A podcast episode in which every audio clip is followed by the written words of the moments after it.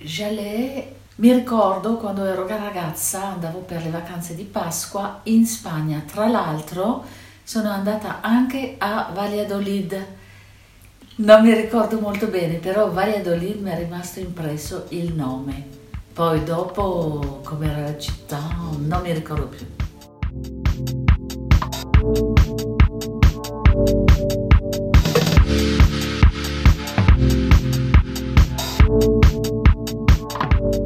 Ciao belli e belle, io sono Giacomo, questo è Lionel, questa è la puntata numero 11 per la precisione. Vi parlo, beh, fuori c'è un tempo novembrino proprio, zucche, nebbia, terlaine. Se non sapete cos'è una terlaina andate a cercare su Google, sarà una scoperta intrigante. Vi parlo con delle scarpe da calcetto ai piedi perché la settimana scorsa ci ho giocato e avevo delle vesciche orribili sapete quelle col sangue dentro. E niente, quindi metto le scarpe così per la prossima partita saranno operative top. Boh, molto bene. Spero che dei 20 ascoltatori che ho non ne abbia persi appena adesso 10 con questa cosa delle vesciche piene di sangue. E, ehm, è appena passata una settimana di turno infrasettimanale, vi ricordo, in tutti i campionati europei, quindi anche in Liga. Andiamo subito nei soggetti importanti. E il Barça ospitava il Valladolid e prima di andare a vedere com'è andata, io vi farei un recap di come erano andate le partite prima al Camp Nou, diciamo in campionato dall'inizio della stagione. Quindi, prima 5-2 col Betis, poi 5-2 col Valencia, poi 2-1 col Villarreal e l'ultima in casa di campionato era andata 4-0 col Siviglia. Questa come sarà andata? Boh, via, andiamo.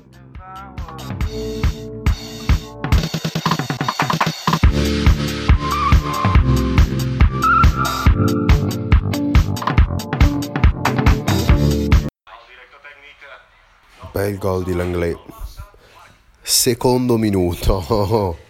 Molto bene. Resto Langley che io ho seguito durante tutto il calcio d'angolo pensando che fosse Messi. Eh, l'immagine un po' sgranata, il 15 sulle spalle, sembrava un 10. Ve lo racconto un attimo, Langley si coordina bene, colpisce la palla, la tira sul piede di Barba che poverino fa impennare il pallone e si ritrova come un pollo. Comunque, pollo o no, Barba, titolare al Camp Nou, non male. Oltre a questo ha fatto solo un'altra presenza col Valladolid quest'anno.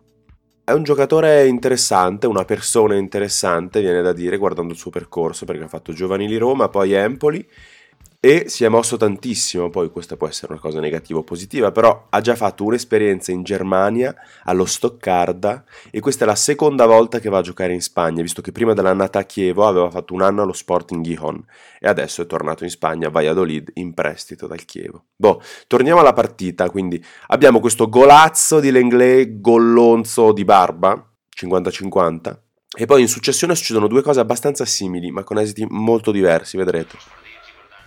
Settimo minuto, Messi ha appena provato un gol olimpico. O forse è crossato sul portiere forte. Oh, un tifoso del Valladolid impazzito. Quattrodicesimo gol del Valladolid da calcio di punizione a lato dell'area. L'attaccante, eh, l'attaccante, il giocatore del Valladolid la mette dentro su Ter Stegen che, che però non la, non la blocca a Devo riuscire a descrivervelo. Ter Stegen rimane tra i pali quando spiove la palla dal calcio di punizione e rimane tra i pali perché si aspetta che qualcuno la colpisca di testa e invece no, arriva lui, lui non la para nel senso vero e proprio, però diciamo che riesce a non farla entrare in porta col bicipite. Solo che dal bicipite poi la palla sbatte su Olivas, che è un giocatore del Valladolid, entra in porta e è pareggio del Valladolid. Diciassettesimo fallo da dietro di Messi su Barba, nostro connazionale. Ecco, una cosa molto interessante, io la scorsa puntata vi ho detto che Messi non aveva compiti difensivi, però qui segue Barba fino a dentro la sua area e lo pressa per recuperare il pallone, cioè gli corre dietro per una ventina di metri. Qualche puntata prima ancora io vi avevo detto di come Messi sceglieva le azioni offensive nelle quali entrare o no. Forse lo fa anche con le azioni difensive. Magari qui ha fiutato che Barba ha fatto un mezzo autogol prima, seconda presenza quest'anno in campionato, lo sente fragile, però Barba tiene e qui è Messi che fa fallo a Barba. Grande Federico. Ventottesimo, un gol meraviglioso, frutto di, non so neanche come chiamarlo, un filtrante alto, sì, un filtrante alto di Messi per Vidal. Messi è fuori area, fuori area laterale, mamma mia ragazzi, mamma mia, una roba aliena. Messi vede, vede il movimento di Vidal, non glielo detta. Vidal si butta nello spazio, lui fa un filtrante alto che scavalca tutti i giocatori, arriva sul piede di Vidal in spaccata e entra in porta. Ed è da questo bellissimo gol che inizia lo show assoluto. Cinque minuti dopo Messi mette dentro una punizione dai 30 metri procurata da Ansu Fati, in cui la palla sale, scende e si infila nel triangolino, come direbbe mio padre, che è un grande amante e conoscitore del calcio. Ve lo dico perché mio padre ha guardato la partita con me, era molto interessato da quello che succedeva in campo.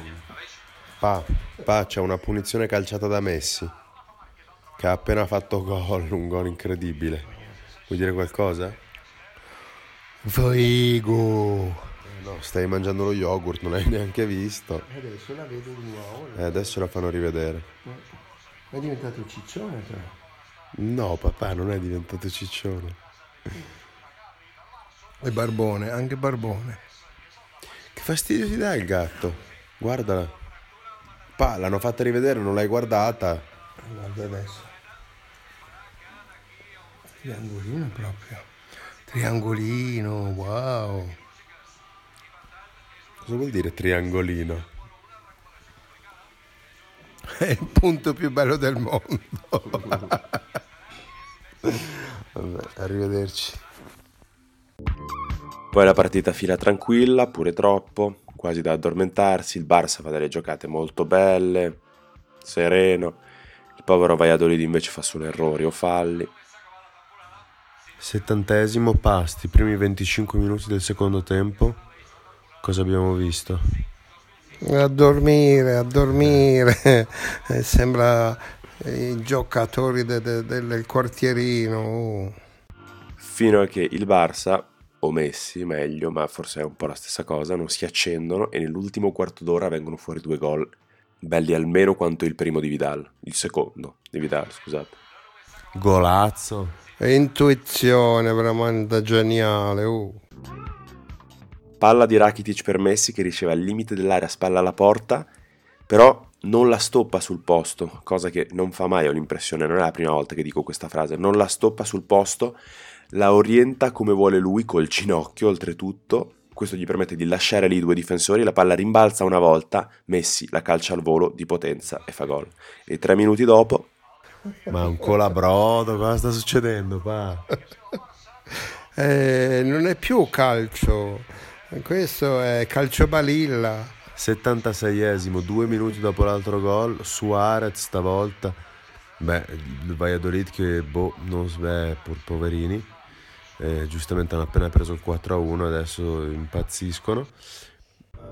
cambio di fronte, Suarez dà la palla a Messi e poi si butta nello spazio, lo scambio si chiude perfettamente con Messi che gliela ridà sulla corsa e Suarez che segna il 5-1 di precisione. Nel caso ve lo chiedeste, il Barça finirà in attacco rischiando di segnarne un altro paio.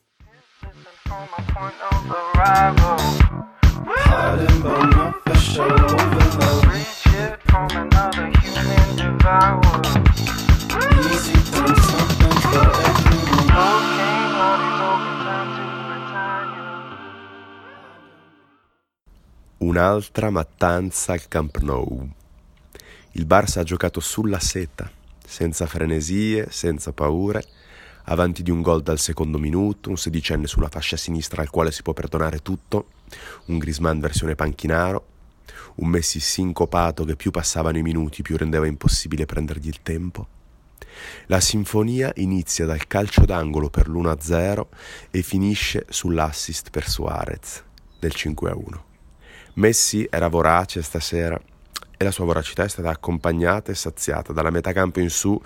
tutti gli altri nove erano al suo servizio, anzi, tutti gli altri dieci direi.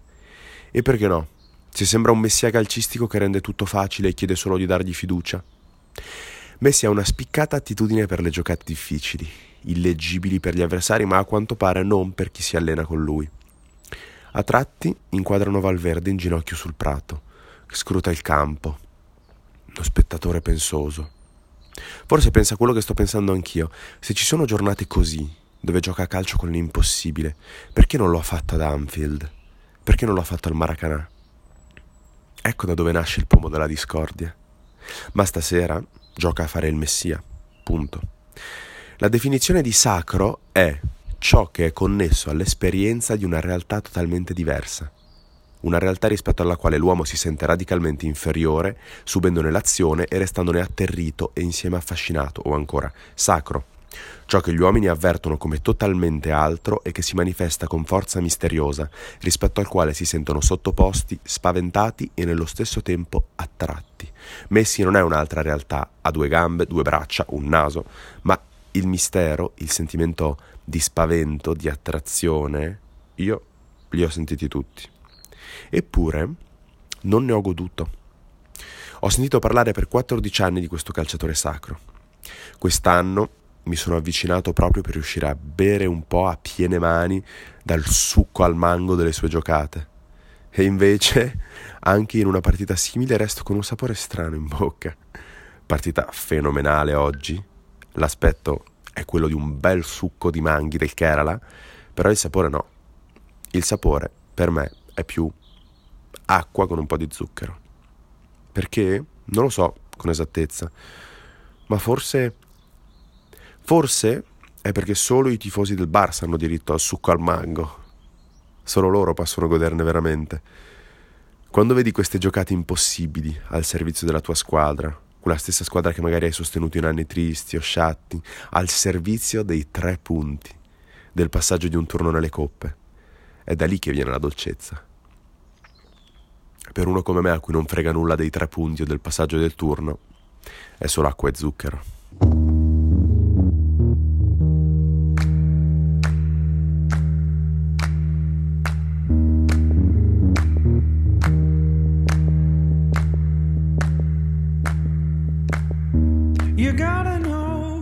Quindi, cosa dice la classifica della Chiesa laica della Liga Santander?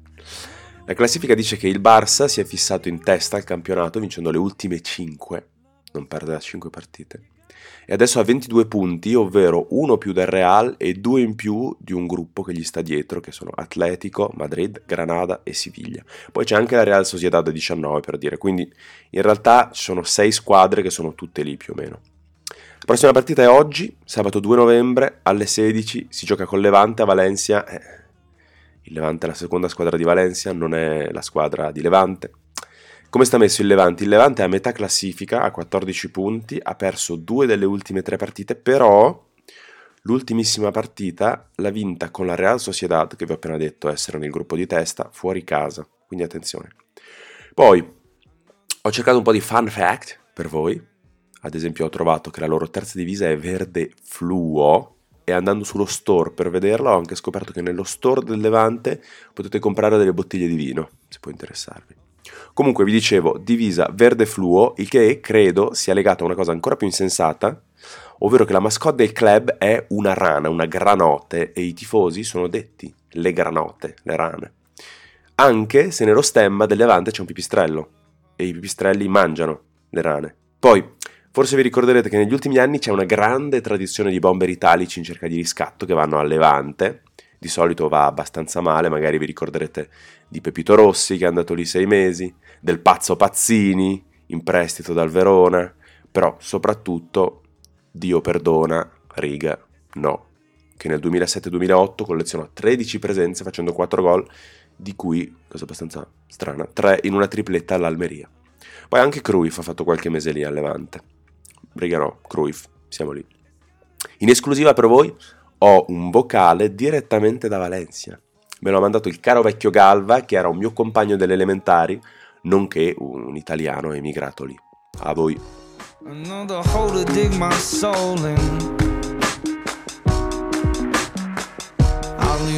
nothing bare that keeps me so. Buongiorno Giacomo, stasera è Halloween, tutti stiamo pensando a cosa, a cosa travestirci, a cosa vedremo questa sera, le decorazioni, zucche, ragnatele, pipistrelli e proprio il pipistrello qua mi gioca a favore per darti una chicca, che è l'animale simbolo della città di Valencia. Sabato sicuramente sarà un partitone perché la, la tifoseria del Levante è molto infuocata dato l'inizio di stagione prorompente. Poi da sempre diciamo che il Levante è una squadra operaia, un movimento obrero e quindi quando ci sono queste partite con le big l'atmosfera è sicuramente incandescente. Ti snocciolo giusto una chicca che magari ti eri perso che per il Levante è il 110 anniversario della sua creazione ed ha appena festeggiato 200 presenze di José Luis Morales che è il capitano e quest'anno sta facendo una stagione incredibile con la maglia granota. Detto questo, stamattina sono andato a fare una schedina con un mio amico e niente, il Levante è dato a 9,5 contro l'1,3 del Barcellona, quindi a te le conclusioni su come andrà la partita. Spero di riuscirti ad aggiornare da- dallo stadio e nel frattempo Forza Levante eh! Is all that remains before it's begun. You gotta know I'm feeling Le partite in notturna sono sempre fighe, con lo stadio pieno, il pubblico bello caldo, soprattutto di venerdì e sabato, quando Borghetti e Verdoni ci sprecano. Purtroppo, questa volta, non c'è molto da raccontare. In campo non si è visto granché e la totale mancanza di rivalità fra le due tifoserie non ha di certo aiutato a scaldare l'atmosfera. Il Sassuolo non ha fatto molto per tentare di portarla a casa e il triste 0-1 finale è stato frutto soprattutto della sterilità del nostro attacco. La delusione è stata amplificata dai due pali colpiti che ci hanno lasciato l'amaro in bocca tipico di quando ti senti vittima di un'ingiustizia. In tutto questo c'è solo un lato positivo e riguarda il mio fantacalcio. Avevo schierato Stepinski, ma la sua poco spiegabile esclusione ha fatto entrare Zaza che con il suo gol al Cagliari mi ha fatto vincere 3 a 2. Questa era la Milena, tifosa giallo-blu, i più grandi ascoltatori del podcast la ricorderanno. E non capivo e le ho chiesto cosa sono i verdoni di cui parla nel vocale e mi ha spiegato che non sono sputi intrisi di muco, come diciamo qui in Trentino. Scusate, questa è la puntata delle cose fisiche schifose, non so. Eh no, dicevo, il verdone non è quello, ma un, un mix, un cocktail di vodka menta e Red Bull di cui a quanto pare molti tifosi sono ghiotti al Bentegodi. Boh, quindi oggi Barça Levante, ma non è finita perché la settimana che arriva torna la Champions e il Barça si ritrova di nuovo lo Slavia Praga, questa volta in casa al campo faticosissimo. Cazzo, io sono quasi contento che la Fiorentina non giochi coppe non giochi. Sono quasi contento che la Fiorentina non giochi coppe europee quest'anno, così posso godermela con tranquillità senza che sia un lavoro part-time frenetico. Comunque, vi dicevo, questo martedì alle 7 Barça Slavia Praga al Camp Nou. Buona fortuna allo Slavia, eh, visto che viene al Camp Nou, anche se a dire il vero a Praga il Barça ha rischiato tantissimo. Se guardando la partita vi chiederete ma perché questi hanno uno sponsor cinese, ho guardato ed è perché la proprietà dello Slavia da qualche anno è una proprietà cinese. Siamo in conclusione e prima di salutarvi vi rendo partecipi di una cosetta, ovvero, è aneddotica, eh, però Instagram mi ha cancellato un video che avevo messo online con i due assist di Messi contro il Valladolid immagino su segnalazione della Liga, Liga che avevo taggato io stesso nel video dandole il credit. Questo per dire che questa cosa che sto facendo forse è più fragile di quel che sembra, cioè c'è tanta gente che ha il potere di dire no, smetti di fare sta merda. Io mi sono sempre detto cosa vuoi che gliene freghi, ma a quanto pare non è così scontato. Quindi godiamoci questi quarti d'ora, queste mezz'orette, scopriamo cose nuove, cose strane, cose carine, cose belle. Che poi voglio dire, la Liga leva i video, ok, ma alla fine della fiera non era altro che una pubblicità gratuita per loro. Maledetti capitalisti.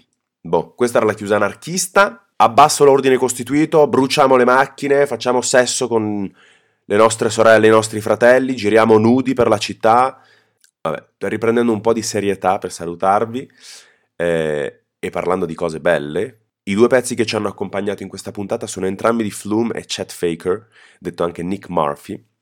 La prima era This Song Is Not About a Girl e la seconda è Gold. Ascoltatevi i loro album, godeteveli, andate a vederli live. Io vi ringrazio tantissimo di aver ascoltato l'episodio e ringrazio ovviamente tutti quelli che hanno partecipato e che mi hanno mandato delle cose, che mi hanno dato una mano. Il Galva, la Milli, Steven, Marcolino e soprattutto Livano e la Sandrine. Ci sentiamo la settimana prossima.